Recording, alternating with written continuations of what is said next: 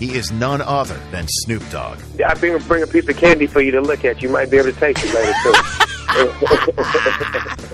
Will Ferrell. I also ran into John Elway in the bathroom. He could have he could have given me a forearm shiver there. he could have rammed my head. Long snapping expert Adam Carolla. we don't call ourselves long snapping What- experts. What do we We're- call ourselves? You just say black belt. You don't say black belt karate expert. Black belt says it all.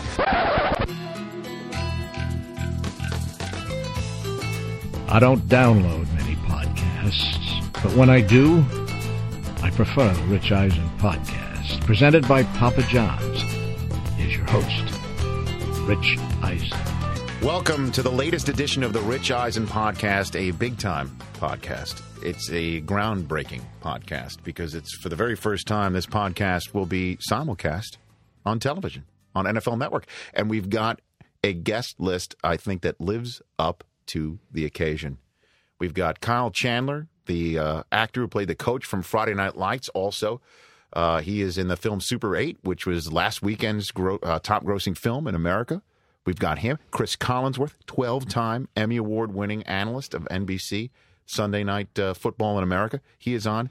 And joining me here in person, in the flesh, in the studio, is a Super Bowl MVP, the eighth Super Bowl MVP to ever appear on this podcast, and also the freshly minted champion of Dancing with the Stars, Hines Ward. How you doing, Rich? Good to see you, Hines. Oh, big honor. Thanks for having me. the Dancing with the Stars champion. Now, if I had told young Hines Ward, young eight, nine, ten year old Hines Ward, that you would be a Super Bowl MVP and a champion of a nationally televised dance off, which one would you have been believing in the least? Uh, what would be harder for you to believe? Man, that's tough. For sure, the dancing champion. I've never danced a day in my life. I didn't even go to my high school prom because I was so scared of dancing. Is that right? A big fear of dancing. I didn't want to step on the girls' toes and just look bad. you know. So, so your high school prom, you were chilling at home, basically. I, I was setting up the party. I was the after party. oh, Yeah, I went to the after see, party. now that's the smart. yeah, right exactly. But I was dressed up. I had a tux, but I just so didn't go to people wouldn't know. So you sort of you sort of pulled like uh like there was this uh, Rosie Ruiz who who didn't run the whole Boston Marathon. She Who just just showed up at the end to make it Exactly. seem like she ran the whole Boston I was the I was the Rosie. That's what you did. Exactly. You're the Rosie Ruiz of your prom. Exactly. I like that.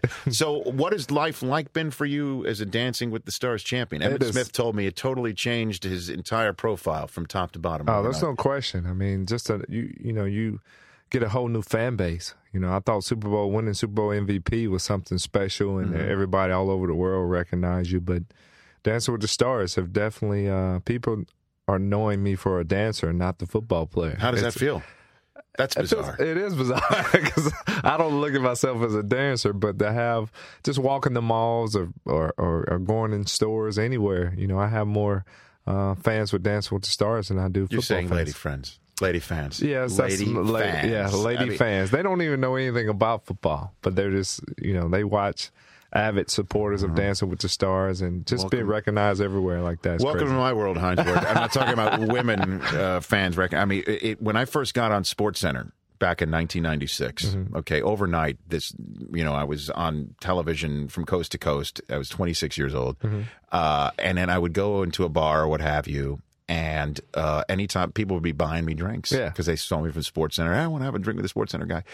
Always, no matter what, I'd look up and I'd see all these women at the bar, but there'd be the one fat guy at the bar who's the one raising his drink in my direction, like cheers. Yeah, That so would- yeah, that was- th- that's it. That's tough. So maybe I need to dance. I yeah, don't know. dancing. Why don't you do it? You can do better than Kenny. Kenny uh, Mayne was he one and done? Was Kenny Mayne one and done? I think It so. was one or two and done. He was pretty bad. He was pretty. I don't that was my whole goal. Don't be the first guy to get eliminated. Well, you being a Steeler, you know, one of the most popular Steelers of all time, of one of the most popular franchises in all sports. I mean, th- that alone, that alone, that would get you through the first month. I well, think. that, you know, because a lot has to do with fan voting. Half of the Sure. the participation is fan voting, but you know, the the fans definitely have my side, the Steeler Nation, but. Mm-hmm.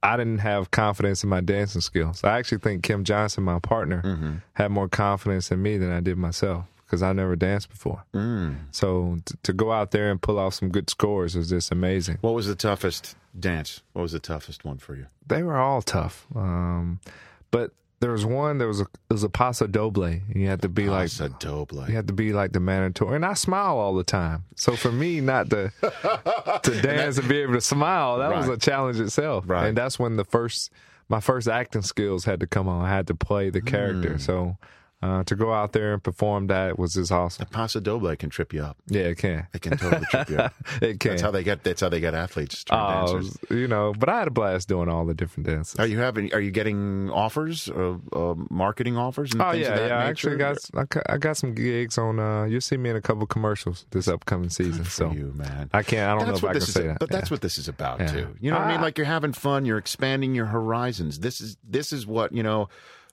That's that's what you're doing this stuff for. Well, it, it, it timed out perfectly because uh, we have a lockout. So, so you know, guys are trying. I seen Chad was bull riding or doing things and Yeah, tried out for the re- soccer and wrestling snakes, Yeah, or saying just- he's going to wrangle snakes or something. like Yeah, that. so it's a it's a great opportunity for me, especially being on the latter part of my career. You know, Jerome Bettis always told me uh, to to have avenues and have opportunities for life after football. So, you know, to be able to do Dance with the Stars and, and be here with you today, you know, that's Oh, why yeah. I'm, I'm I'm, sure I'm traveling all over. yeah, you know, right. so who knows? Maybe I get an opportunity down the road and uh, to see you more often. No, well, listen.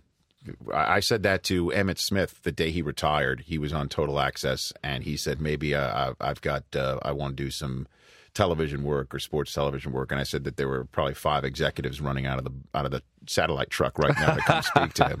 So you you call me if that's right. what you want to do. Call me Definitely. first though. Call me first. I though. definitely I mean, I don't want to be you know I don't No. want to be I don't want you. Calling Berman or Wingo No. before me. Okay, No, I'll I just throw you. those names out You there. my guy. I'm, I'm on your podcast show. that's, so that's true. And the first, first televised television, version. yeah. You were my first televised guest. So I, I, at least owe you that. I appreciate Uh, that. As for the Pittsburgh Steelers, now I, I see you've got your your thumb. Yeah, I had uh, you know, Uh, I tore my ligament, my thumb ligament, probably week one of the football season. Week one of playing the. Falcons. I, I fell down and my wrist, uh, my thumb was back here by my wrist, and you know, I, I tore a ligament, and I could have had surgery, but that would have ended my year. So uh, I just put a splint on it, put some masking tape, and just taped it up. Splint and masking tape on a torn ligament. exactly. It went through the whole season, all the way through the Super Bowl with it. Is And- that right? and then um, I had my knee scoped, you know, shortly after the Super Bowl, and the plan was to do both.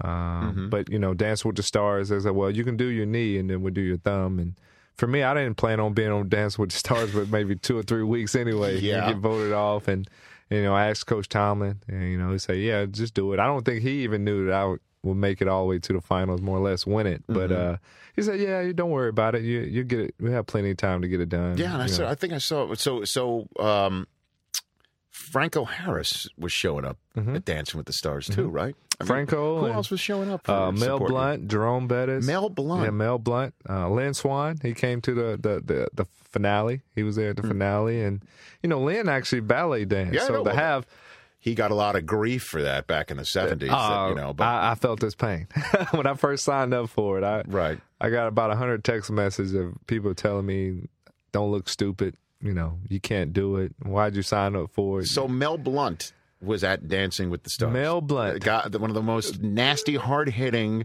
defensive backs for whom rules were changed, changed, yes. because of him. He did he meet what's his name? What uh, did he meet the judges and all that Yeah, stuff? Yeah, he too? met all the judges. Uh, took pictures, and uh, all the judges had terrible towels, and uh, it was just it was just amazing, you know, to be able to to to, to conform some of the ballroom judges over to Steeler Nation fans. And what And, was uh, Wade Phillips doing there? Wasn't Wade is actually his wife is uh, a big time um, fan of the show, and, Right. and and and and got with my people, and you know I had extra tickets, and next thing you know, Wade Phillips out there. So it was great just to have the whole NFL community, um, the brotherhood come out and, and show their support. one time. I, I went to Dancing with the Stars once. Okay, Emmitt invited me Mm-hmm. when he was doing it, and he was working here at the network.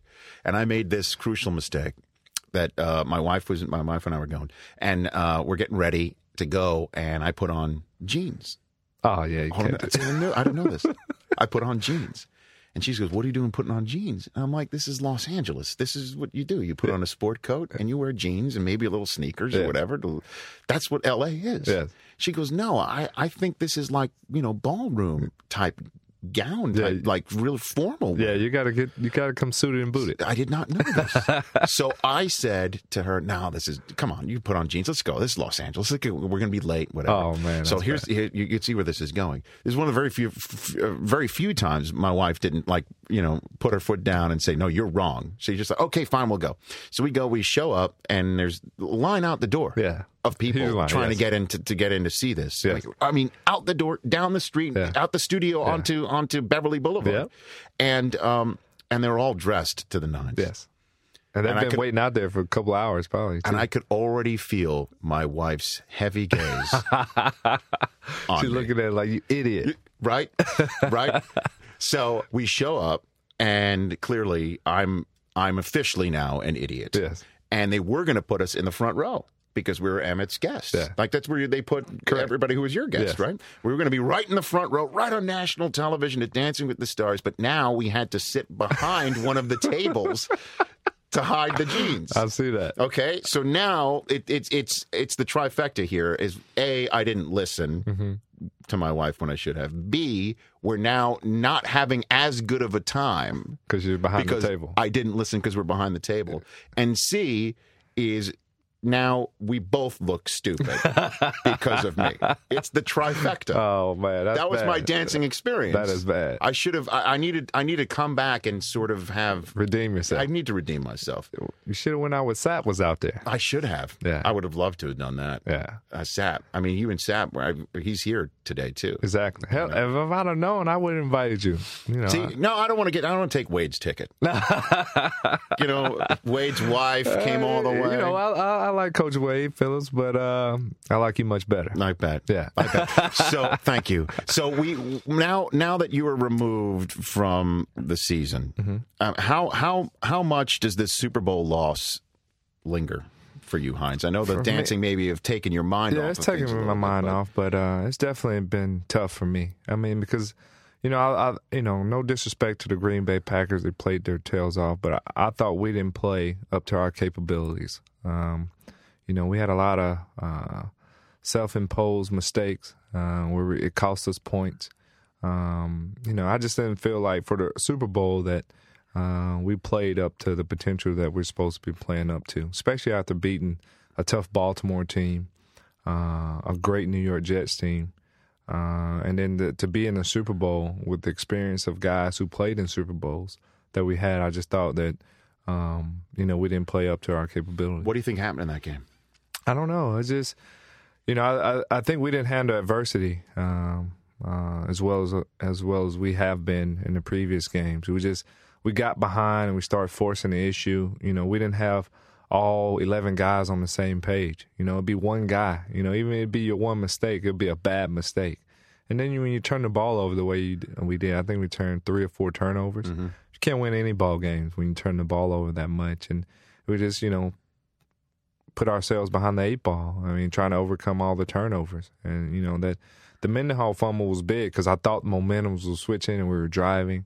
Um, you know, and they they sent a blitz off the corner and he hit uh, Mendenhall right when he got the ball, and we fumbled it, and, and they got momentum going back, and they ended up scoring. So, um, you know, turnovers when you turn the ball over in games.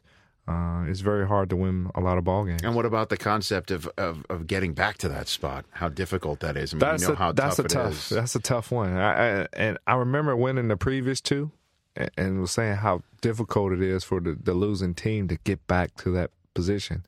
Um, but you know, for us, you know, uh, a lot of our guys are coming back. We got a, a nucleus of our guys still coming back, and and a lot of veteran guys who who are on the latter part of their careers because we got a lot of guys that are thirty and above. And I, I think you know it's either now or never. You know, you know before they blow us, blow this whole thing up and and go a different direction. Uh, so there's a sense of urgency to all our veteran guys that you know we have the potential. You know, we lost a guy like Aaron Smith who went down with injuries. I know he's can't wait to get back and, and get another hack at it. And you know, myself, James Farrior, Casey Hampton, Brett Keisel. I mean, we got a lot of guys who have, have put in uh, their time in the league, and, and, and I know we all want to go out on the right track. Well, your quarterback's a young pup, relatively at least, although he is experienced enough to last two veteran lifetimes at this Correct. point in time. uh, how was his journey last year? Can you walk me through it about Ben's journey from Man, from, from- beginning to end? You know, I, I it it can be. I'm pretty sure it was a whirlwind for him. You know, being suspended, not being around guys. For a lot of players, we didn't know he was couldn't even be in our facility. So, you know, walking into work every day and not seeing him in his locker was totally different for us. But I think it brought us together uh, closer as a group because we had to, you know, go for Dennis Dixon. We had to be there for him. We had to be there for Charlie Batch. Um, Byron Leftwich, Leftwich, was yeah. was there and you know was going into as our starting quarterback, and then he went down the last preseason game. That you darn near went four and zero. Exactly, and it was the the most thing, the most craziest thing because nobody predicted us to go.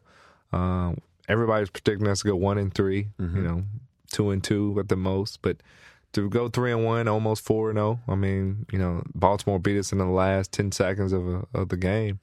Uh, I think we grew closer together, and that gained confidence uh, as the weeks went on. Then when Ben got back, we like, man, we're three and one with Ben, you know, coming back. So uh, for us to go all and make that run the way we did, um, and go all the way to the Super Bowl, it was just it was a great season. Um, but it, unfortunately, it ended in a in a bad way. We would love to win it. Was he different though in the locker room? Because that was always the talk about Ben. Is that is that he really didn't connect with a lot of guys in the locker room because he was quote unquote Ben Roethlisberger, and that and a lot of people. I mean, he was trashed in that Sports Illustrated article. Yeah, yeah. Where people, you know, waitresses Yeah. uh, and and just uh, folks who are, are are everyday Pittsburghians. But sometimes I think just- you, you needed something like that to, to bring you down a little bit, you know. But he definitely made a, a conscientious effort to go out there and, and, and better himself and, and, and to be a better person, to be a better teammate. And, you know, people can always say, well, how genuine it was. Who, who cares? I mean, at least I see the effort that he's trying to make. And, you know, not just hanging out with certain guys on the team, but going out of his way to uh, to be there for everybody. Walk, I mean, I call them walk on practice squad players or uh, first, second year guys. Him and Mike Wallace were playing basketball together, but that's something that you know I haven't seen in a while. You know, Ben only hung out with certain people on the team, and But that changed last and it year. changed, yeah, and it changed because as a quarterback, you're automatically the natural leader of the team. I mean, you know, when guys look in the huddle, they look in your eyes, and we're following you. So uh, to sit there and everybody feel like they're a part of the team is, is special, and I think. Um, you know, he grew in a lot of ways uh, after going through missing the first four games. Let's talk about your defense a little bit. Mm-hmm. They they write checks, they cash a lot of them. Yes, They cash a heck of Yes. a lot of them. Yeah. Last week on NFL Network, LaMarr Woodley wrote one big fat check. I don't know if you heard. He said that the Baltimore Ravens, when Joe Flacco, will never win a Super Bowl because they'll never get past the Pittsburgh Steelers. What do you say to that, Hines? Man, that's that's that's that's LaMarr Woodley. He would say something like that. Big fat check. That's like one of those checks that you see at You know, charity not- events. I mean, it's just huge Yeah, check. Right I'm pretty sure Baltimore already have all that in his in their lockers right now. Mm-hmm. You know, but uh, no, that's just the confidence that that, that LaMarr have and, and we have. You have to have that. It's not really, you know, us, you know, calling out Baltimore Ravens, but that's just the confidence that, that any football player should have going into a game, and especially your division rivals is so heated and hatred, you know, such as ours in, in Baltimore. Um, but it feels good. Uh, you know, we, we played them in the playoffs the last couple of years, and, and to be able to knock them out of the tournaments, uh, you get a, a special feeling. But uh, for me, I won't be saying anything like No. that. No, You're a 'Cause, veteran Yeah, I'm a respect. veteran. Yeah, but uh, Okay. but you know, you got to have that attitude uh, when you play in the Baltimore Ravens, because you know, regardless of what record it is, anytime you can beat up on each other, and and, and this year we have them down in Baltimore, week, one. So right off the bat, way to go, LaMarr. Way to go ahead and. Uh, just give give Ray Lewis something to oh, chew man. on for three months. I wish Ray were, would retire. Can I at least play one season? He says the same thing about you. he has said the same thing about you. Man, I, this guy won't go away. Well, he wants to wipe the smile off your face. I know that. I mean, I'm sure all those guys do. But I love playing. I love playing against the Baltimore Ravens just because it's just a, a good old fashioned turkey bowl. We don't care what environment the weather conditions are. Put on your jogging pants, put on any type of shoes, wear whatever you want to wear. Just go out there and play football. I know you're a hard hitting guy. You love you love the, the contact of the game. Uh, that said, the the league clearly has your back, Hines Ward, because they're trying to protect you. Oh, this new yeah, this new cha- I don't know if you're aware of that. There's a change in the defensive. Uh, what's a defenseless receiver? Wow. it's called. So they're they're they're trying to make sure that you're you're fine. Well, good. I You agree with you agree with that? that that your your eyes are raised a little bit. I'm a little shocked. I'm a little shocked about But that. you, I mean, they're they're saying what a defenseless receiver is that you need to be in a position to show a referee that you're ready to absorb a blow in order to uh, be hit. Well, that's good because that's the mentality that I've always taken through the years. If you know me going across the middle, I, I made a living on you know playing the slot receiver, being inside there with safeties and linebackers and stuff. And you know, I always took the approach: I'm gonna hit you before you hit me uh, because I know you're gonna hit me going across No, but this is not about cornerbacks uh, being defenseless. I it's, know about you as yeah, a receiver That's what I'm saying. So defenseless. if I'm going up in the air, mm-hmm. you know, and, and for whatever reason the ball's overthrown, well, I'm, I'm defenseless. I, you know, I'm up in the air. There's nothing I can do. But guys will still take shots, right. Being that the ball is near or whatever. And So you like this rule change? I, I like You it. like a rule change I do like in the it. NFL? You know, I understand that the the league is trying to work on the safety of the of our game, and and that's something that uh, that I'm shocked that I'm really I, I like it. I'm shocked that they this made a rule like Hines that. Ward saying this because you have taken some serious shots I at the have, shield. I have. At the same at the same time, it's still football. I understand that. That that's what comes along with it. But I have been defenseless at times and been hit Right. before. That's why I've always played the way I play. because when this rule came out, uh, LaMarr and James Harrison were very, very. I'm sure all the defensive guys Very upset. Yeah, I mean, because those guys. Harrison's tweeting about it. He's Facebooking about it. I mean, he he was really ticked off. Yeah, our, our linebackers got a little loose screws, but I understand. I understand where they're coming from because they, Right. you know, your whole life mentality, you know, as a defensive player, it's all about hit. You know, hit them hard. Who mm-hmm. cares? Just hit, hit, hit. And now the takeaway for you know to a defenseless receiver to now you have a defenseless quarterback. You can't touch the quarterback. You can't touch the receivers. You only can hit a running back up high. You really can't go helmet to helmet.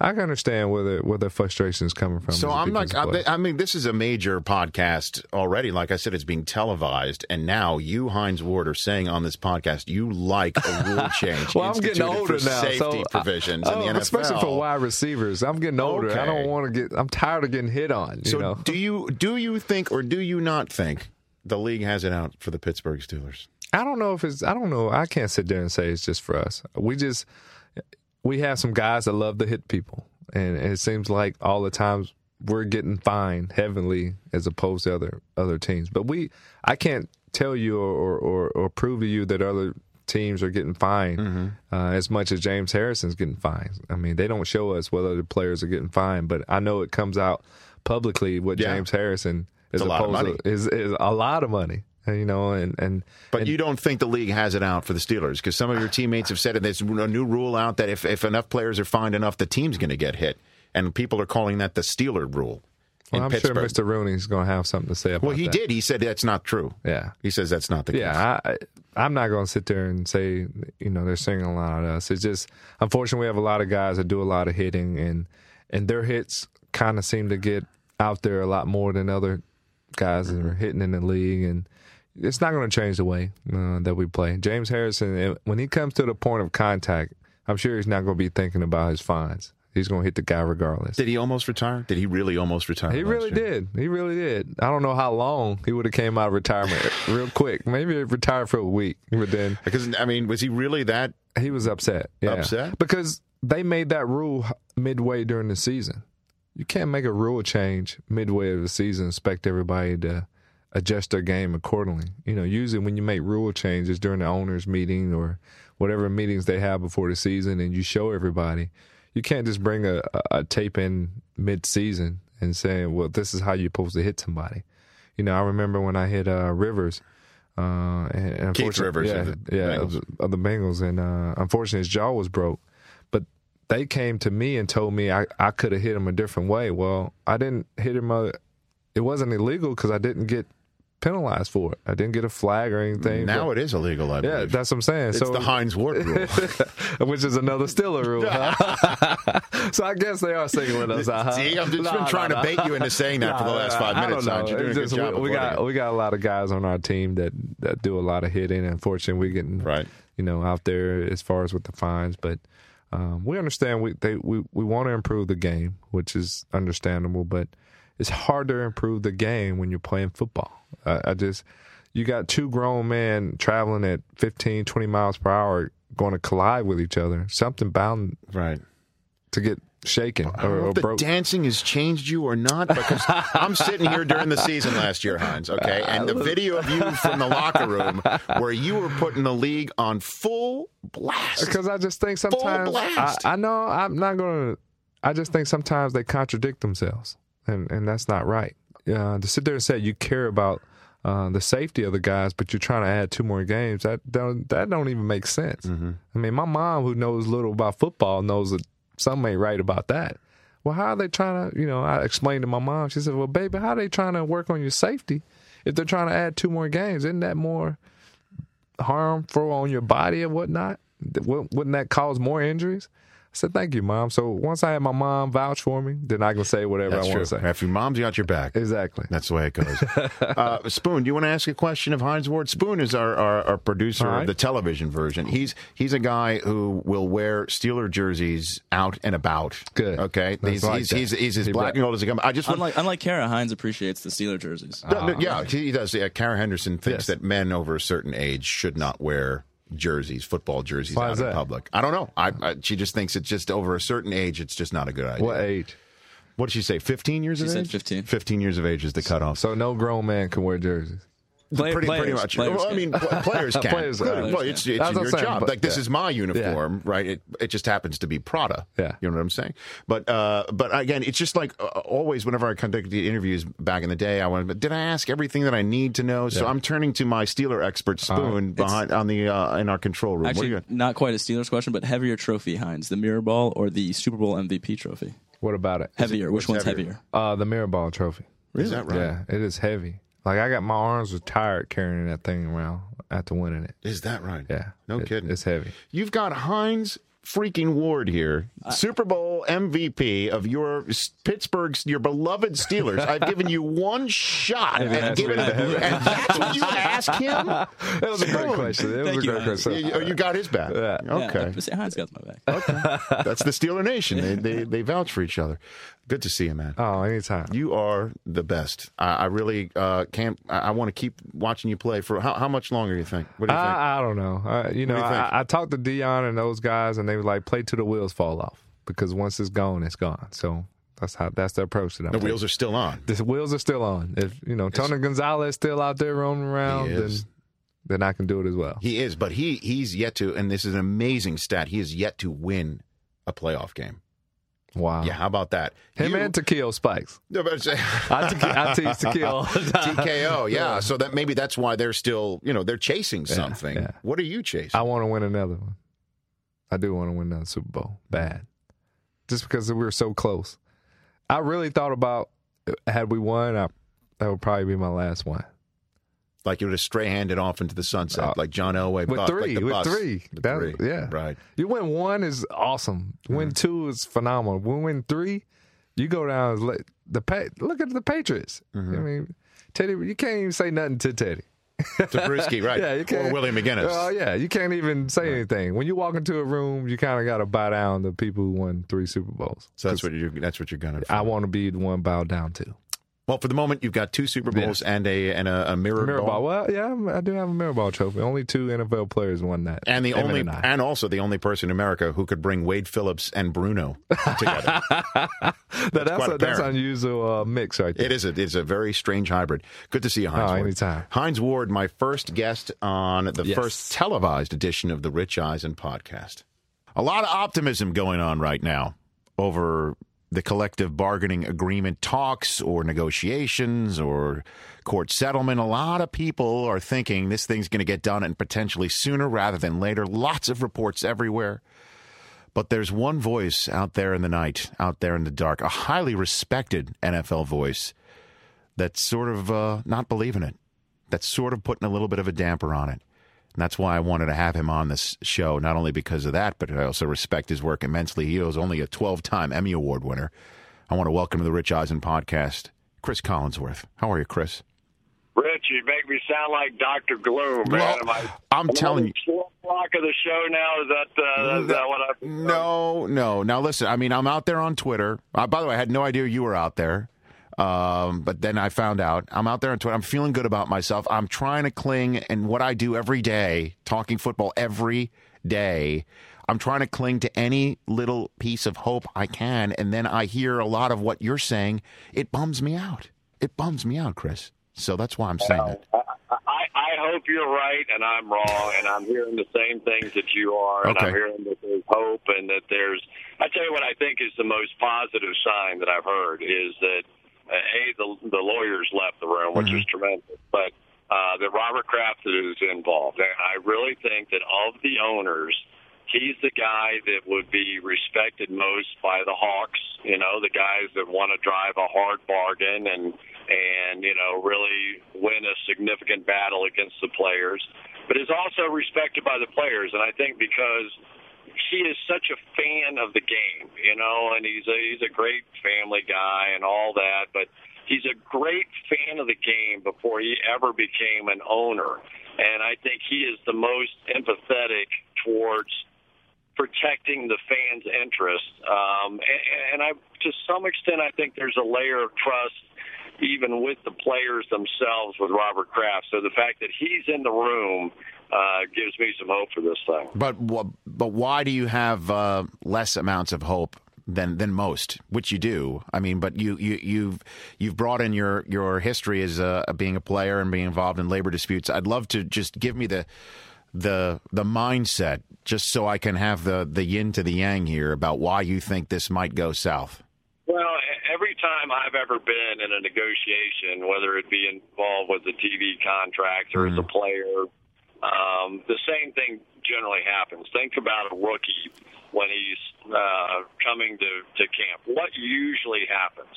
Well, what usually happens is that rookie is given a decent offer about a week out before training camp. And if he signs it, that's great. Right. Let's get him in the camp and let's play but it's usually not the best offer. You know, usually the best offer comes when the player shows that he has the guts to to hold firm, be willing to miss some training camp, sometimes a few days, sometimes a week, sometimes a few weeks, um, and forces the hands of the owners, uh, who also are much better at playing that game than are a lot of the players at that point because they're young kids. They want to get their first paycheck. They want to get into camp.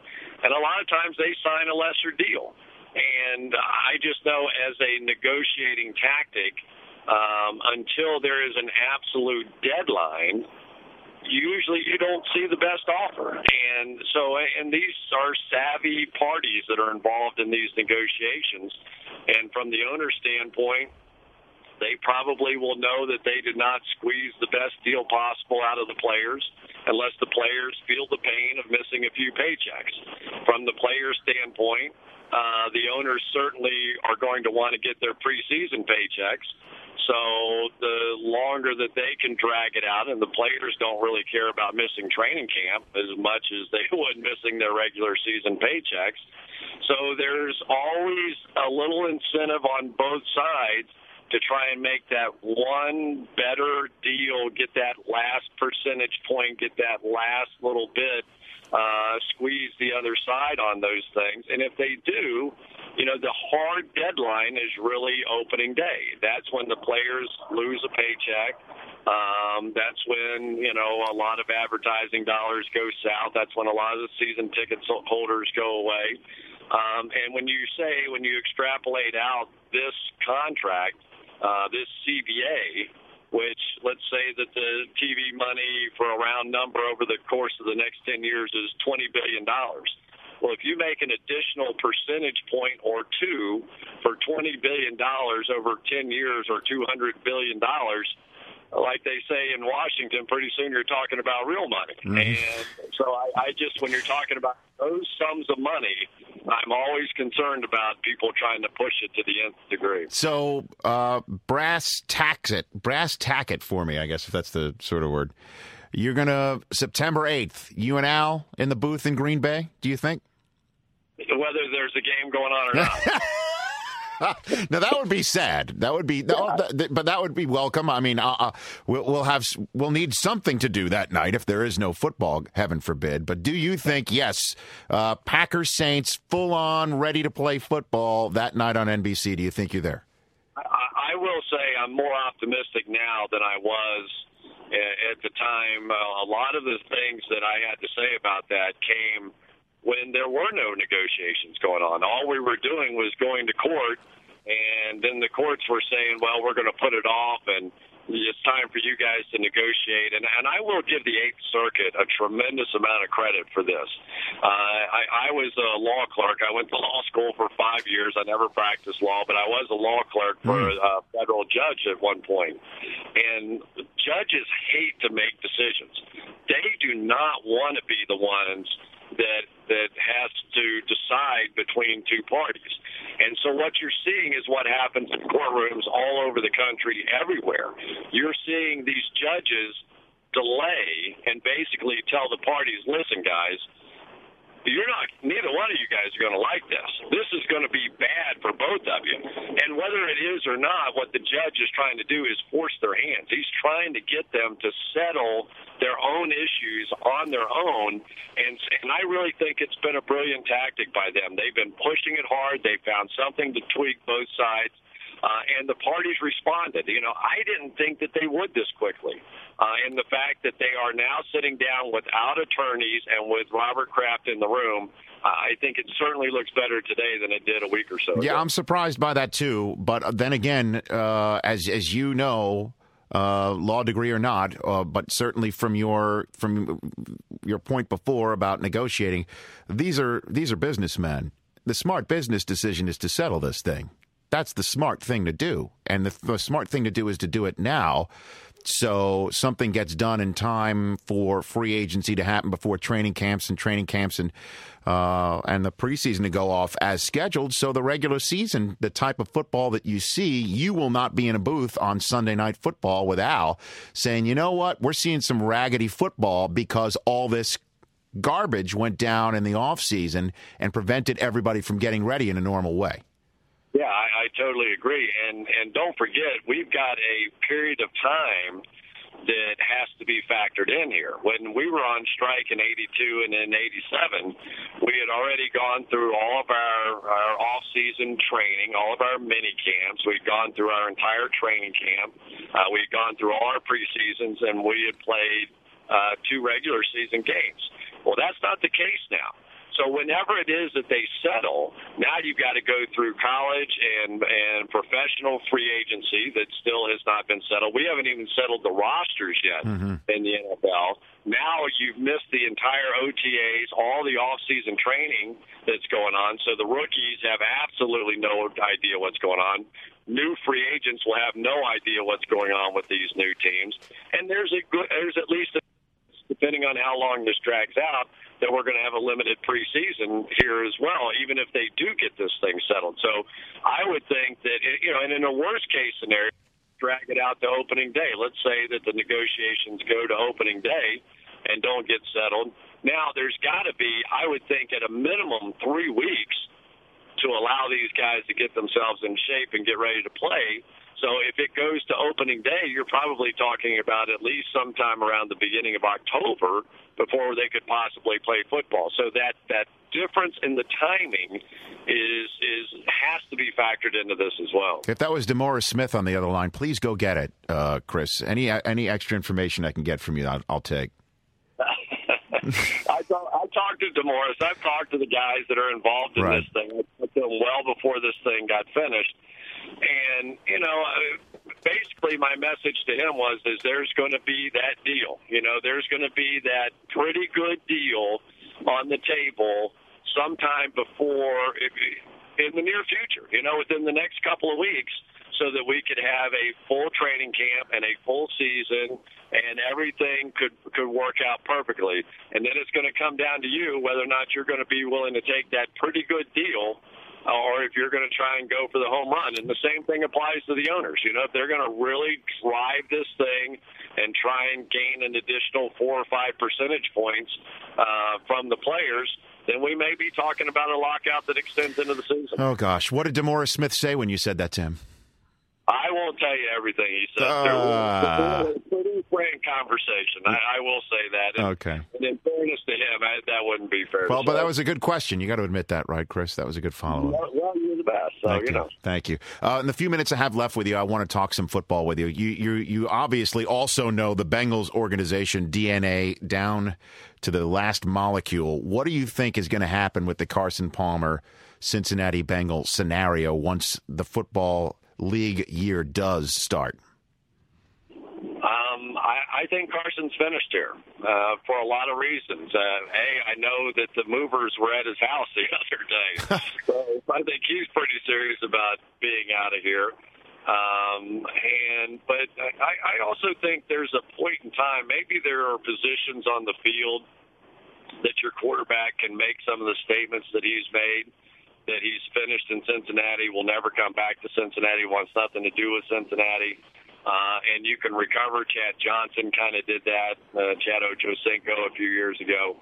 Uh, but I think when you're talking about the quarterback, it's a different set of circumstances, and, and everything I've been able to hear is that uh, at the very least Marvin Lewis is ready to move on. Um, and even if they have to take their lumps this year, I think they're ready for some some guys that are just hungry again. You know, guys that aren't on television as much, guys that aren't creating controversy. Let's build a young team that's hungry, that's ready to fight. If we take our lumps for a few years around here, so be it. But it's time to get back to a football team that's a little more interested in what happens on the field and not off. But do you think Carson is done, period, or do you think he's going to try and force uh, Mike Brown's hand? H- how do you see that playing out? I I think, I think Carson leaving. Truly, I, I, movers or not, I think a lot of people definitely believe that's the case. But moving him somewhere else, do you see that? And if so, where? Well, Mike's a businessman, and I, I think Mike Brown is the is the probably the guy that is holding up the idea that Carson Palmer is going to be traded. A, he doesn't like somebody to dictate terms to him in the way that that Carson has done it. But now with the drafting of a quarterback, um, I think that Mike will get what he can for Carson Palmer, and I do think there's going to be some interest. Um, you know, because even the teams now that drafted rookie quarterbacks, it's just hard to imagine that they're going to be able to get enough knowledge um, inside them to be able to lead an NFL franchise with this shortened preseason, with the no off-season training camp. You know, it's hard enough on a 10-year vet to win games in the NFL, but that's that's a way to make a young quarterback look really bad to force him in under these circumstances. Where do you think Kevin Kolb winds up? What do you think's a good fit for him?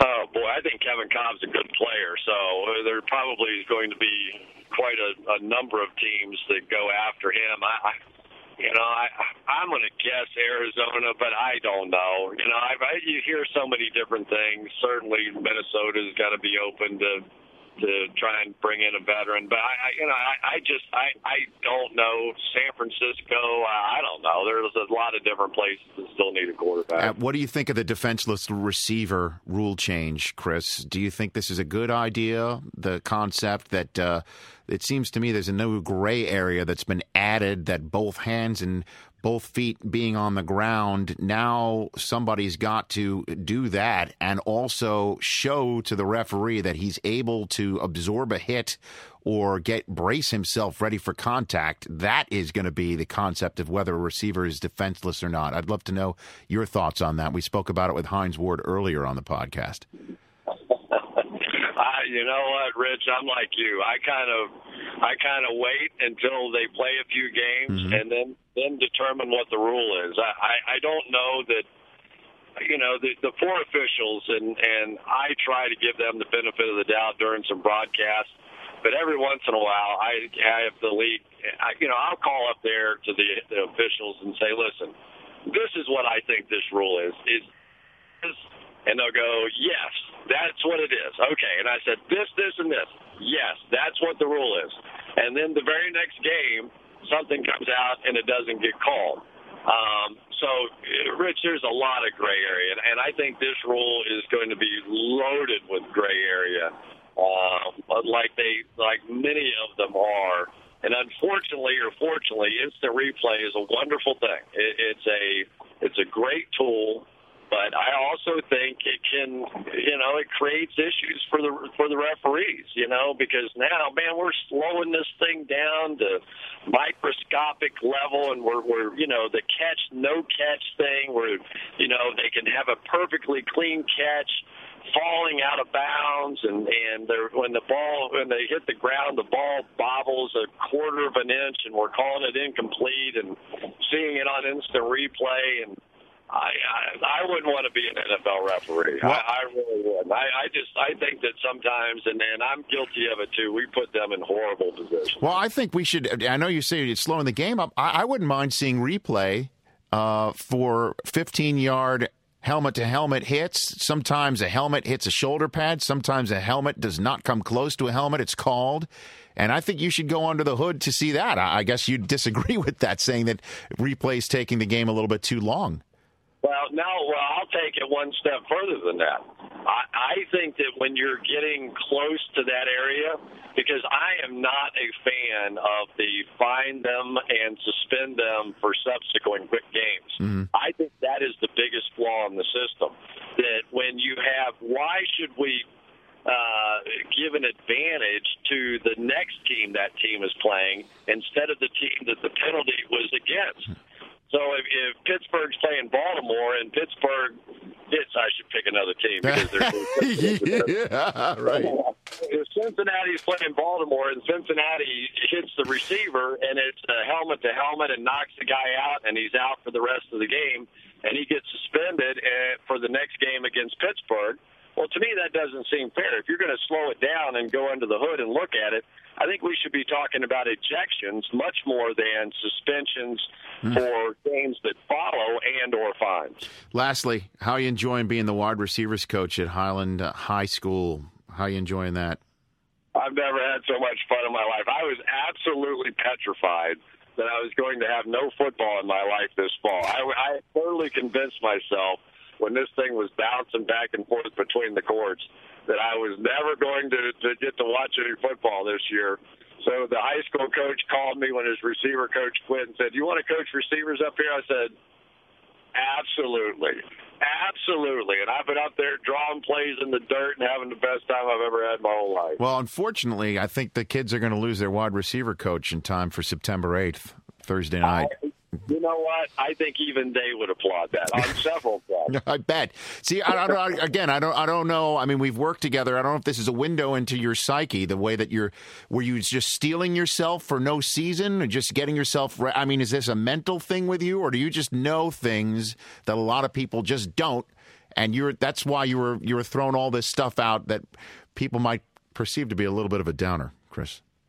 I think that people were being a little unrealistic about the timetable that we were on. Mm-hmm. I kept hearing that there was going to be, um, you know, okay, well, we have until, you know, July. Maybe they'll get a decision by the end of July. You know, and, and these things, no matter how great negotiations you may think they're going, getting a signed deal is a very difficult thing. And I do I did I want to raise some attention? Did I want to get some people going? Oh man, I hadn't thought about that. I haven't. Is there a possibility? Oh, they if they go into the middle of August, then that means we're going to miss opening day, and that means we're going to miss the uh, 9/11 tributes. Yeah, I'm, I'm. Believe me, I'm just trying to stir the pot a little bit because this was getting a little late in the game and a little casual. And I'm still anxious to see, and I hope that I do see those um, T's crossed and I's dotted because it is not an easy process when you're talking about eventually hundreds of billions of dollars. Chris, thanks for the time. I appreciate it. Thanks a lot. All right, Rich, you got it, buddy. You bet. That's the one and only, the 12 time Emmy Award winner. Cris Collinsworth, everybody. The one and only Cris Collinsworth, sort of the chicken little of this process. The sky has been falling this entire time. I'm going to stay optimistic. I'm going to stay optimistic, even though uh, I'm going to bring in uh, my guys on the other side of the glass here. Uh, Spoon, What, you what there? yeah, what a bummer Cris Collinsworth is, huh? Kind of. For someone who I really respect, uh, he's Oh, well, I he's mean, scaring me. yeah, he's, well, he's scaring me. is He's a little, doing. but he because you know he you respect him. You know That- he knows. that's exactly you know why. he knows That's something. exactly why I'm scared. Because I do respect him. Chris Law, podcast producer, NFL.com. Your Hello, thoughts? hello world. Uh, Cris Collinsworth, great, world. great guest. Um, No, let's say what a great great guest he was. Do you are, are you? Does he scare you a little bit? he, He, he's voice, been very his chicken. voice, his voice, intimidating, he's very intimidating. little voice. Jim Leyland. esque. uh, Jim Leyland esque, and uh, sound man extraordinaire Mike Del Tufo. You know Chris from your Fox days. Yeah, I mixed Chris with the, Well, I mean, it's just. I mean, you you read all these reports, and uh, uh, correct me if I'm wrong. I've read all these reports this week. Mike Freeman from CBSSports.com, our old our old friend Sheffy, there at ESPN. Yep. Um, Liz Mullen from the Sports Business Journal. Everybody's covering this thing, and I think, uh, and and there was also a report on Yahoo as well. It wasn't Mike Silver. I forget who it was, but it was somebody on Yahoo. If I can mash these all together, um, here's the current state of the collective bargaining agreement. It's 80 to 85% done and could be done within a matter of days. Yet anybody who thinks it could be done between the first two to four weeks of this point is quote unquote borderline insane. It's very fragile. The talks nearly broke off on Wednesday, on Tuesday, Tuesday, but yeah. got back on track on Wednesday. The lawyers were great when they came on Tuesday. By the end of Tuesday, the lawyers being back in the room were the devil beasts and needed to be kicked out of the room. And uh, and also anybody who thinks that uh, an agreement's coming soon is is is wrong. I mean, w- So we am, am I wrong? soon. Is that was that the proper mashup of all four of those reports? That's exactly what I took this morning when I was reading all four of them. To be honest, that's it was. Hey, this is done, but don't get too excited because it could have ended yesterday at any moment. But so who are they? Who's who's talking? I think it's just an overreactionary media. Well, that's why that's why what Collinsworth is saying is maybe right. I mean, That this is you know don't get too optimistic yet. I, I think it's a larger uh, point of uh, trying to get, be the first to get to the story, right? Where as soon as someone hears one thing, it's let's tweet it out to the world, and then that's what we go with for another 25 minutes until someone else hears something. Well, here's here's my message to anybody who's providing this background information to anybody. Anybody who's in part of these talks, here's my here's here's if I may be so bold because I know some of these people may be you know up the flow chart sure. here at the National Football League. Here's what I'm going to tell you, people. Well, I shouldn't say you know that no, that you- sounds derogatory, doesn't that does. it? I'm talking about my bosses, take- maybe take that back. Okay, I take that back. Here's what I say to all you good, uh, well-intentioned people who are negotiating and letting the media know what's going on behind the scenes. Here's what I have to say. Shh. Don't say another word. Shh. I like it, Rich. Thanks, Chris. I like- I thought I you were like talking to me. No. What do you think? Dude, Don't say anything. I don't want to know. Let me know When it's done. when the baby is born. Exactly. Let me know when the baby's here. Couldn't agree with you more. Because if I find out you're 80 to 85% done, but anybody who thinks this is done in the next two to four weeks is borderline insane, I'm going to go insane. I'm on the edge here. Uh, you sounded, Rich. We, we all just want we just want football, and we want it to happen. And I'm on the edge. Howard Beale. Yeah, I'm like Howard Beale. That's right. I said Dan Fleshner say that. I heard that off mic in the back. That's what we need to get Dan on mic. Dan, come down here. None of your other jamokes are going to make a a network reference like Dan Fleshner, Welcome. right? I'm like Howard Beale, right? Howard Beale, you're mad as hell. Get up out of your chairs. Go to the window. Scream at the top of your lungs. I'm I'm I've already done that, Rich, on my balcony. how did it work? yeah, but How'd that work for yeah, you, Mike? out. I'm pretty How'd it loud. work? I think they heard it. That's your usual Who? Tuesday. Who heard it? DeMaurice Smith, just like I'm he's sitting there in Eastern Maryland in the middle of a very quiet conversation about the 18 game schedule, and all of a sudden he jumps because somewhere on his balcony, we're in Santa Monica, California. Yes, Santa right? Monica. Mike Del Tufo. What did you scream? He was screaming at the women of Santa Monica. He wasn't screaming about DeMaurice Smith. You know what I'm saying? Just shh. Don't go on Twitter. Don't don't call Schefter. Don't go on Twitter. Don't don't don't do anything. No one can resist the urge. Shh. Don't uh, uh, everybody just shh. Shh. Let's move on. Is there a postscript to your to your kindergarten teacher that Kara Henderson's hooking you Uh, up there's with? there is a new update. Uh, We have an update. We have an update, everybody. Is there music for an update? I don't know. Do we need breaking news? Uh, the update is a text from at Kara Henderson just received. Got teacher's digits. Oh, she's all for it. Oh, four exclamation points. Four exclamation. Get, Chris Law, get her on the phone. four. Get her on the phone again. I Elaine hate to repeat doesn't this. use that many It's like excla- this is sort of like the Hangover too. Like we're repeating last week's quality we actually segment. getting her on the Am I like the word monkey for then? word? Yeah. Let's get her on the phone because I think today today's the graduation day, Today is the graduation. right? day. Today's the kindergarten We would graduation day. assume that graduation has ended by now if she got the number. Well, let's get her on the phone right now. Graduation from kindergarten? Yes, Dan Fleshner. You don't have children, right? You don't They have have- kids. they- no. they even wear cap and yes, yes. This graduation from kid, of course. But I was a child once. And you did not there was no graduate. kindergarten graduation. Well, I skipped kindergarten. Wow. I skipped kindergarten. I like this. The podcast is getting a little loose here today. Very. I'm liking it. I had I had. All right, let's hit the proper buttons and get her on the phone. Is she on the horn? Move up to first grade? We're working on it, Rich, right as we speak. All right. Some Technical issues there, I guess. Chris Laws dialing. the Don't you have any music for this? Hang on. We, I feel like Letterman. Do we have any dialing music? How? What do we got?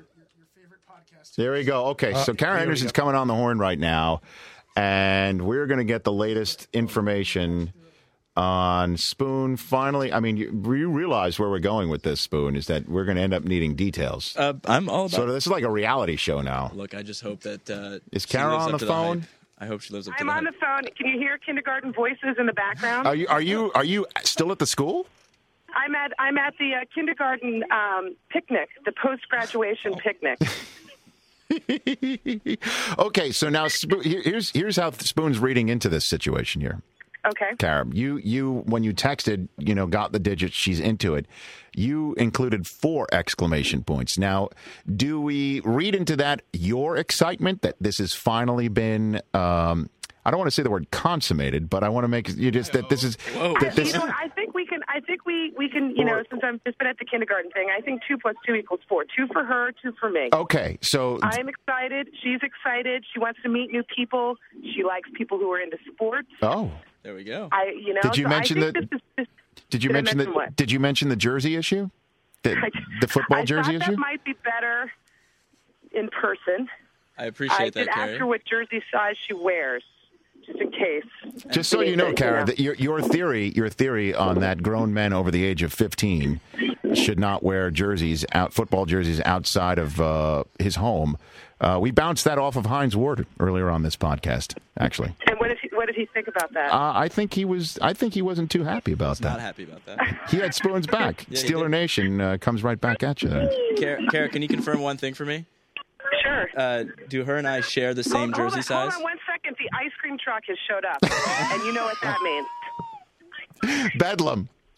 Did you hear the ice cream bedlam? It We is- did. It is occurring. Uh, So- I, Go, go ahead. I, I just wanted to verify, Kara, that if you found out her jersey size, that her and I do not wear the same jersey size. Because no, I'm, I'm, I'm- quite certain that she would take your jersey, and we're not getting ice cream right now. Hold on a second. Don't you love this? It's great. I mean, so this is about to this is about to hit like DefCon one here. Can you hear that? That's I- what I- sadly that's the kindergarten teacher. That's very sad. That's the kindergarten teacher. But by the way, Spoon, that was a very while while while, while Kara works on the uh, the bomb pop snafu that's just uh, unfolding right now. Uh, by the way, that was my favorite good humor treat back in the day. Um, do you want me to tell you? Do you want me to tell you? I mean, what else? Let's see here. Let's no, let's I thought that was a very what- smart way of a, of a. How tall are you, Spoon? Six foot 3 I'm six foot three. A very smart way for a six foot three man to get around the very, uh, I guess, The basic question of how, question. how how what does she look like? I think that was Well, I a very. think she ran track. I didn't say she threw the shot put in, on her college team. I said Not that there's anything wrong with that. Yeah, shot. She Nothing- nothing literally wrong. did not. There's anything wrong with that. But I understand what you're going for, Spoon. I mean, you're a tall and thin guy, and you're looking for someone that kind of, you know, it, it's a it's a nice looking couple. That's She's very attractive. I, She's very attractive. I appreciate You it. want great. to Daffy? You're going to have to wait one second. You can get a snow cone. You can get whatever you want. Just wait Kara, please minute. don't talk to me that way on my podcast. That's that's very awkward when you talk to me that way in front of all these people that we work with and download You're the this one show. who brought up the bomb pop. That's I mean, true. really, I know. really. I, I had one one question for Kara. That's Dan Fleshner off mic, by the way, Kara. Stop it. Dan Hi, Kara. everybody. So- No, no, go- but here's here's the question. Dan's going to ask, and I, can I can I can I front run this? Dan's going to ask where his kindergarten teacher is, Is that true? and and I said, right, Dan? I wasn't going to ask that, but I'm happy to find out the answer. we can talk about that later. um, my question was going to be when you signed on to be a, a reporter at NFL Network, if you ever dreamed that you would be reporting from your son's kindergarten Yes. graduation.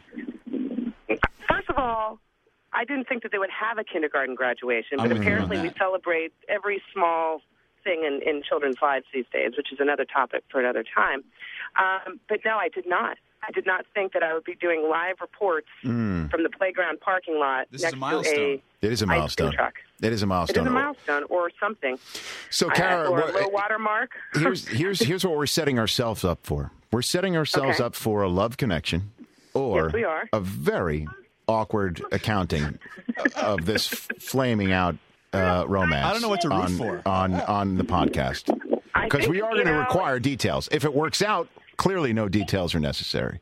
But if it doesn't work out, we need every last morsel. Well, it, it, she was. She also. I said I had somebody in mind, and she goes, "Well, gosh, you must know a bunch of different guys." And Ah. I said, "Yeah, I do." So you know, we could just, you know, if, if So food Dan doesn't work Dan out, I'm sure there's in. some other. There's some other. Oh, now I'm in trouble. You know why? No.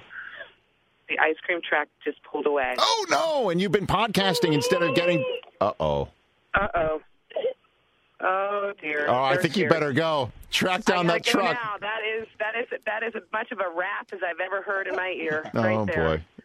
All right, Kara, Thanks, go. Kara. Please go. I'm working on it. I, it's, it's, it's happening soon. Soon you're going on vacation for the next month. No, So, no, like, no. you I, know, I, I'll, I'll be back in. right? I'll, I'll be back in town on Sunday. So Okay. let's Good. talk. All right. Text me then. We'll get this worked out. Kara Henderson, gotta go everybody. deal with the bomb pop situation. There here. you go. Go for it. Just It's a, my face. it's a meltdown. It's a kinder. Bye. uh, Thank you. And congrats on uh, on the congrats congrats on the uh, graduation. All right, there you have it, Spoon. So uh, clearly, y- this podcast and and your desire to be hooked up has uh, its first casualty, and that's Kara's son's uh, ice cream It's not the way I wanted this to truck go down. scenario. That was that's a very sad ending. I feel so. Clearly, we hope uh, this this moves forward in a much positive, better way. Agreed. Does that make any sense? This isn't going to make television, is it? There's no chance this makes television. This does not make television. I don't think Certainly, that the, if uh, you just, the, the higher ups yeah, don't I want don't this. This is the loosest podcast segment we've had Different yet. show, I think. It's a different This show. is- yeah. This might not even make NFL.com. No, don't say that now. Come on, we need content, brother. It's a lockout. I'll be the Chuck Woolery here for the podcast and uh, NFL.com. All right, let's uh, let's uh, move on then. Let's move on. I'm pleased to have now on the Rich Eisen podcast uh, one of the stars, if not the star, of one of the hottest movies in America right now, Super 8. You also know him from Friday Night Lights in his stupendous portrayal of Coach Eric Taylor. I'm I'm thrilled to have on the show right now Kyle Chandler. How are you, Kyle? Wow, what a great introduction. Thank you very much. Oh, That's it's great to be here. Thanks for having me on. No, it's my pleasure. It's true story. I, I- we'll talk about Super 8 in a moment. I mean, your portrayal of Coach Eric Taylor on Friday Night Lights is one of the best performances I've seen anywhere by anybody. It and it it just was so pitch perfect in the fact that you know coaches are not infallible people who know what to do in every situation and they feel their way through situations and try and try and do the best by themselves and their players and and I think you nailed that perfectly Kyle. I, I, well, first of all, I mean that was a that was such an enjoyable show to work on because, um, as you know, and what you do, when you've got the best product, it usually is because everyone from the top to the bottom is being as collaborative and uh, creative as they can be, and everyone's pretty much uh, asked to do what they do best and uh, take on that responsibility, and that allows them to have that uh, ownership, and uh, that's what that show was all about. Uh, but with that said, um, you know, it, it, it, that show was all about people and relationships, and uh, being the coach was uh, that was fantastic uh, to uh, mess around with. I, I met one young coach out there, and he gave me the key to that whole character when uh, when he told me uh, at the last minute. He said, "Oh yeah, there's one more thing you need to know to." To be a great coach, you have to love the kids. Mm-hmm. So that gave me the uh, the openness to do anything with those kids on the show, which got me in some trouble and got some other actors in trouble every once in a while. Is But- that right? How, how so? well, there's a, there's early on in the season in the in the show there was one scene where a young man uh, uh, I forgot exactly what he did. But he ended up pulling a knife on someone. There was a fight or something, and he ended up in jail. And I asked him to tell me the truth. look me in the eye, tell me the truth, and he looked me in the eye and he said what he said. And then he got on TV with his mother and the local TV, and he lied twice, once to me and on TV. And in the scene when he's in my office, in the scene we're shooting it, and he comes in, and I'm supposed to say, well, listen, you know you, you've had some hard times. You go talk to my wife and see if you can work this out, and maybe you can get back on the team. My wife being the guidance counselor Right. at that time. Mm-hmm. Well, I, I wouldn't do it. I refused to. And the director at the time was like, "Well, it, you have to do it. It's written that way." And I said, "Look, I can't sell Mike. I can't, can't sell Coach Short. There's no way in hell that this kid's ever going to play football with him again." He lied straight in his eye. Mm-hmm. So um, I didn't realize at the time, but basically, I got the actor fired from the show at the same moment. no. So, uh, but it was right. You know, it was right. So. Yeah, I mean, because that that is the way things go. I mean, you, you nailed it perfectly. That that uh, that there's a trust relationship between a coach and a player, that if it's violated in a certain way, or if at all, you you can't coexist anymore. And that, again, I, I I love that you got that advice from uh, from a head coach or a coach saying you got to love the kids. What what other aspects of the coaching profession did you immerse yourself in to prepare yourself for that role, to grow in that role on Friday Night Lights? Well, again, you know, the show's not about football; it's about relationships, Mhm. and uh, and uh, as, as Pete Berg, I think, said, uh, I've copied this line many times, but you know, high school sports is a fertile ground for storytelling, um, or the high school atmosphere, uh, young people, young young uh, boys turning into men before your eyes during those those years of you know 14 to 17 or what have you, and and uh, and it's true, and and uh, I remember that time, and you, you're you're trying to find yourself, and you're you're trying to find people to look up to, uh, whether it's your father or you're someone in your family or someone outside, and and sports and football in particular, uh, a coach uh, a coach is a, a, a father figure in that way. Uh, uh, he's a he's a a leader and someone that uh, hopefully you can look up to, and and later on in life you appreciate those moments where they stood firm. You learn. Um, but uh, that, that whole experience was was just great. You know, on top of that, uh, when I was on the field coaching on the show, um, during all those scenes, almost all the other coaches you see in front of me are either referees for college football. They were high school coaches Is themselves. that right? And I'd go to speak at all of them, and I'd say, "Look, here's the scene. What do you think? This and that." And I, you know, I got all the assistance I could right there. And then you got people like Mack Brown, who's just so beneficial, helping us out. We run a charity, uh, BeyondTheLights.org, down in uh, Austin, our fourth year now. And I can't tell you how many Dallas Cowboys have helped us out. Mack Brown and the University of Texas coming over, and and you know, you, you speak to those guys, you get a feeling for who they are, and and they're more than willing to open up. Just just fantastic people. So that's how all that works. Yeah, Mack Brown uh, joined NFL Network's coverage of our draft a couple of years ago. I'd never met the guy. And by the end of the day, when I was working for him, I had uh, at the time just a one and a half year old son. And I told Mack that my kid could play for him if he's still around 18 years from now, you know, like, because that, that guy, and he was he was in the premiere, right? He was in the pilot episode, Yeah, didn't he? yeah. He played a, he, he he played a, a role in the in the pilot episode. I remember that. Yeah. Yeah. Yeah, no, he's a he's a he's a true gentleman, and he's um I I can certainly see uh, why he's so successful. But uh, uh, yeah, just a, a really straight stand-up guy for And, sure. and lastly, I sort of have to unburden myself here about this show. How much I I, I loved it and loved it. Um, you know, uh, uh, Under Armour is clearly uh, a partner of the NFL, and they they were the ones who were outfitting the Dillon Panthers, and I got a whole bunch of Dillon Panthers gear just so I could wear it around town. But when your character, uh, Kyle, when your character got fired essentially and had to move across town, I called up the Under Armour people, said I can no longer wear my Dillon Panthers gear. I need my East Dillon Panthers gear. Yeah, you know, See- and not not to plug them too much, but Under Armour, those guys were fantastic in Yeah. helping us, working us all the way, and it is great gear, I got to admit. Um, and When they changed over from the Panthers to the Lions, I can't Mm-hmm. say that I was too upset because I never that blue, Mm-hmm. that blue color, I mean, sort of got me, but I loved that red and black. uh, the red and black, I looked good in the black.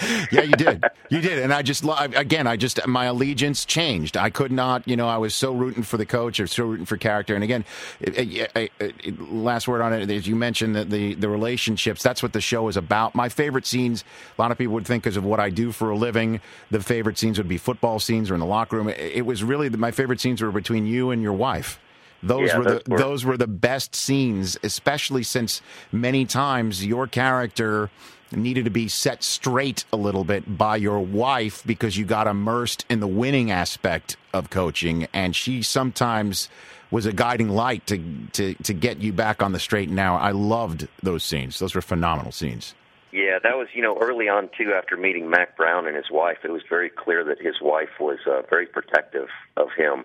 And you know, obviously, Connie and I were trying to steal as much as we could from any relationship between a coach and his wife. And you know, you uh, a coach marries into that, and the the wife knows what she's getting into. Um, so, uh, and and also Connie and I just working together, we realized uh, when we first met each other, um, we're both fools. We both like to play the fool.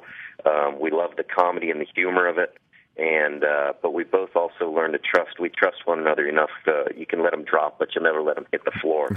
so we had just a great time in that whole relationship, and uh, you know, we we always played against uh, the writing. If that had us fighting, we were trying to figure out the way to work together, and if it had us working together, we'd try to find out a way to start a fight. So we always just had. It was always fun coming to the set. We always Fantastic. enjoyed it so much. Fantastic, and again, you were so great at it, and um, now I'm excited about Super Eight. Uh, is it an understatement to call this film secretive, Kyle? I guess so. You know, I started this thing off. I had a couple auditions with um uh J.J. Abrams, and then uh then I got the part. And he said, you know, you the part's available to you, and I said, well, I, I'd love to just you know read over the script and make a decision. You know, obviously it's J.J. Abrams, Steven Spielberg, so you Yeah. you feel like you're going to be happy with the script Right. anyway. But nonetheless, the answer was you can't see the script until you accept the part. Hmm. So, you know, five minutes later, it's like, okay, I'm I'm in, I'm in. So uh, that's sort of how it started. And then he just sort of asked crew and, and cast, I guess, everyone to look. Here's what we want to do. We want to keep it as quiet as we can. So when it comes out, uh, you know, people will be surprised and there'll be questions in their mind when they go to the theater. So it wasn't hard to keep a secret and and what have you. And uh, of course, the trailers, uh, the trailers reveal quite a bit now. Uh, of what it, what it's about, but I think once people get in the theaters, they'll be taken back to that uh, that that era of the ET and the and the close and encounter. You know, Yeah. that moment of when you're emotionally moved by something and you're not sure, but then you realize it's just because it's good character development.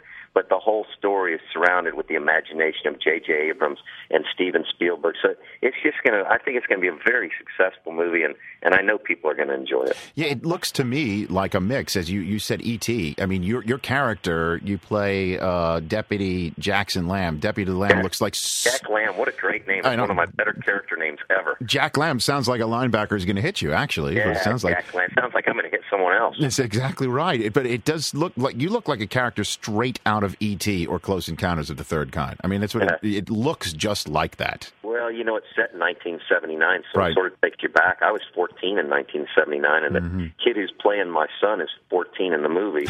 so when I went on the set and I went into his room, the first thing I thought was, I want to steal something out of here because everything I had as a kid was laying on the floor in a mess, just like my room. So, it, like a, the toy, like a Rock'em Sock'em robot or something like that. Oh Was- no, was- the Atari game is where my eye went really first. But his Nice. desk's covered with uh, you know Testors paints, and there's a little model up there, and there's a, a beautiful model of a Messerschmitt hanging in the one Nice. corner of his room, and everything I had as a kid. Is it true that there was a trailer, a script trailer, that you could only read the script in a certain room to just again maintain the secret, the secret uh, yeah, aspects that- of things? That's what they did with me. You go into the trailer, they close the door, and uh, you read, and then you leave the trailer, leaving the script behind. And Oh, uh, even the sides on the set during the days, you'd have sides with your name stamped across them.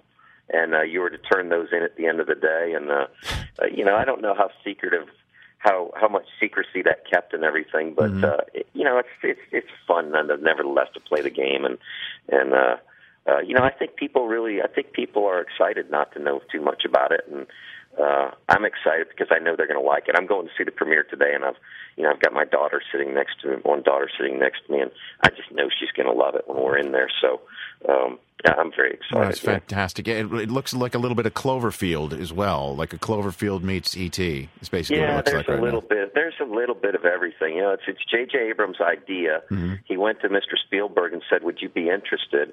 And uh, the two of them together, uh, you know, it's the, the film. You'll see it, and and it's really enjoyable. And yeah, it's about a bunch of kids making a monster movie during their summer, and and what what happens. And what happens after that? And What was it like working uh, with J.J. Abrams and I guess for Steven Spielberg? That, that must have had to be a, a, a thrill for you, I imagine. Yeah, well, when they weren't when they weren't swinging each other on the set and throwing things at each other and yelling, um, it yeah, was very uh-huh. It was awkward in that respect, huh? Yeah, no, it was it was a it was an incredible experience, and you know, just one more story behind the story. Mm-hmm. The young man who plays my son has never acted before, so uh, you know, I have a lot of scenes with him. So I was curious how that was going to happen, and and again, you know, J.J. Abrams on the set is uh, it was very similar to the Friday Night Lights set for me. It was very creative, very collaborative, very calm, very cool. The kids had a great time, but he didn't treat them as kids; he treated them as young actors. And when you see the performance of this young man who plays my son, you'll realize real early that not only did he treat him as a as a young actor, but he gave him the responsibility uh, of what that entails and the tools that uh, that JJ gave him to to work with. Uh, it just represents the casting of the talent the young man has and how JJ worked with him, giving him the right tools to work it, and you'll see just a wonderful performance. I can't wait. Uh, It, it, it, sounds like you went into this with uh, clear eyes and a full heart, Kyle. You- exactly. and You, you know what? On, on the plane going to Weirton, West Virginia, Mhm. when you don't know what you're getting into, you sort of got to have that. But right. it, the whole thing has been just a great experience. And clearly, you can't lose. I had to finish this phrase. You know what I mean, Kyle? I, I really appreciate it. Again, um, good luck with the film. I don't think you need it, but I also, uh, again, bravo on the Friday Night Lights. Just absolutely fantastic work. It really, it really, like I said, I, I, I, I changed gear because you got fired uh, by the Dillon Panthers. I had to, I, and and one last story just to tell you. I was in Dallas. We were, NFL Network covered the last game in Cowboys Stadium in the history of Cowboys Stadium, and it was like a, a, a living. A breathing museum. It was like night at the museum. All the great Cowboys from the past were strolling around the field. Roger Staubach and it, it, it was basically like a Hall of Fame strolling around, but I noticed one guy underneath the goalposts, and I that's for only for him did I get up and go over off the set to meet. It was the guy who played Buddy Garrity from Oh, Friday Brad Night Lights. Leland. Brad Oh, Leland. yeah. I had uh, he uh, out of all of these people, I had to shake his hand because Yeah, you know what I mean. He's a great guy. He's a fantastic guy. he knows he knows his football inside and out. Oh, is that sure. right? Is that right? Yeah. Hey, um, listen, not for nothing. I'm not trying to plug my charity or anything. Please go, no. What what do you want? Go for it. Yeah, please. Go on beyondthelights.org, and it's our fourth year we did this year. We are, we keep getting more and more successful. We split the money up between the Gridiron Heroes and the uh, Marc Buoniconti Fund. Mm-hmm. We've had a lot of support from the Dallas Cowboys and everyone in town. But go to it and see if you can join us next year. It'd be great. Give me that uh, website one more time.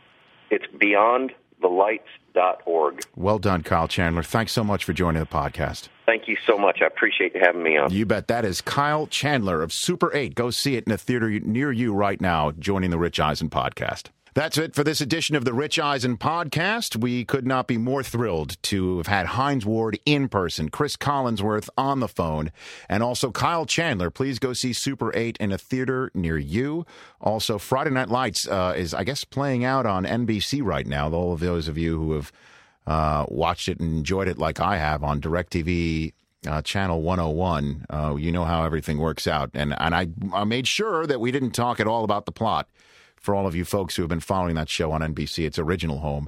Uh, I couldn't be more happy to have Kyle Chandler. Next week, Maurice Jones Drew of the Jacksonville Jaguars. Warren Sapp and Michael Strahan, back in the day on NFL Total Access, had an incredible segment when Michael was, of course, still playing for the Giants and Warren was still with the Tampa Bay Buccaneers. We would get them together every week, and essentially, comedy would ensue because the two of them really went at it. We're going to relive those moments, getting them back together in studio on next week's podcast. That also includes a chat with Jason Sudeikis of Saturday Night Live, also his movie Horrible Bosses, coming to a theater near you on July 8th. So that's it for this edition of the Rich Eisen podcast. Again, uh, I hope you enjoyed it on TV. If you saw it, if you didn't, uh, we'll make sure that you know we put it online, or I think it's going to repeat. Check your local listings, as they say, and of course, always enjoy this podcast in its entirety on iTunes and NFL.com. This is Rich Eisen signing off. It's Rich Eisen with authority. Yes. Stay listening